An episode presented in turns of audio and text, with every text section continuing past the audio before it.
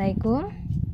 Hari ini kita masih melanjutkan bagian akhirnya puber juga mengenai umur berapa sih biasanya suara laki-laki jadi pecah. Mungkin bisa ditanya ya kalau sama suami waktu remaja umur berapa sih masa pubernya gitu ya tapi memang e, masa puber itu berbeda-beda. Nah, sebagai laki-laki, salah satu perubahan yang bakalan terjadi adalah perubahan pada pita suara yang akan berkembang menjadi lebih besar.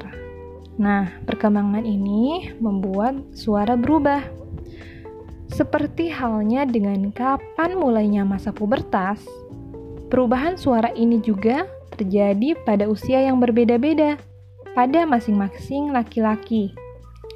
Dan umumnya perubahan pada pita suara terjadi dengan lambat dan gak terlalu tampak jelas. Tapi ada juga sebagian yang mengalami perubahan pada suaranya dengan sangat cepat. Pada saat itu terjadi, suaranya mungkin terdengar agak aneh atau false. Tapi tidak usah khawatir, karena tidak berlangsung lama. Dan akhirnya, anak kita menjadi seorang pria dewasa dengan suara yang lebih maco dan berwibawa ya. Kemudian kalau mereka bertanya, kenapa sih laki-laki dewasa punya jakun? Nah, jakun itu adalah bagian yang terlihat menonjol di tengah-tengah tenggorokan. Ketika memasuki masa puber, kotak suara larynx, kotak suara atau larynx berkembang dan menyebabkan suara menjadi membesar dan berat. Hal tersebut akhirnya menyebabkan laki-laki memiliki jakun yang menonjol akibat pembesaran kotak suaranya. Ini terjadi karena akan beralih menjadi seorang pria dewasa. Tadi tentang laki-laki, sekarang tentang perempuan.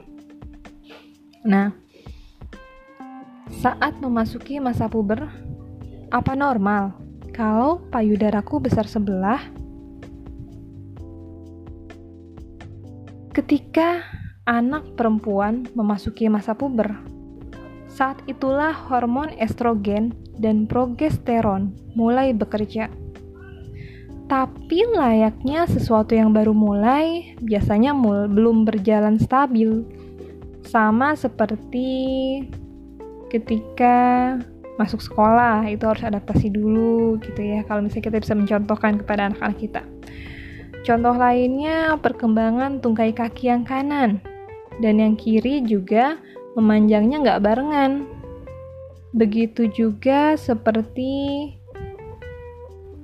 anak perempuan yang perkembangan payudaranya besar tapi hanya sebelah. Tapi tenang saja, nggak usah cemas karena pada saatnya nanti tubuh akan mencapai perkembangan yang normal kok. Dan para ahli mengatakan, perlu waktu kurang lebih lima tahun bagi payudara anak perempuan untuk berkembang ke bentuk yang normal. Jadi, yang dialami adalah hal yang wajar dan tidak perlu khawatir. Kemudian, kalau anak bertanya, kalau kita udah masuk masa puber, kita harus bagaimana gitu. Nah, puber ini adalah tanda bahwa anak kita bukan anak-anak lagi. Berarti mereka harus sudah bertanggung jawab pada dirinya dan harus belajar mengatur dan menjaga diri dari pergaulan dan perbuatan yang gak baik. Seperti yang sudah dibahas sebelumnya, dalam Islam, orang yang sudah puber berarti sudah balik. Artinya, sudah harus menjalankan semua ajaran yang ditetapkan oleh agama secara penuh. Selain itu, mereka harus diingatkan juga untuk menahan pandangan dari hal-hal yang tidak pantas dan gak baik. Misalnya hal-hal porno, jorok, merangsang, dan sebagainya. Untuk anak perempuan, sudah seharusnya menutup aurat seluruh tubuhnya, kecuali muka dan telapak tangan. Hal ini selain demi menjalankan perintah agama, juga agar harga diri anak perempuan tetap terjaga dengan baik. Nah, kita bisa mengingatkan anak-anak seperti itu ya. Terus kalau udah puber Nah, yang perlu diperhatikan bahwa ketika sudah puber yang pertama harus dilakukan adalah jaga pandangan. Nggak usah ngelihat hal-hal yang nggak pantas dan nggak baik seperti gambar, komik, ataupun tayangan-tayangan porno.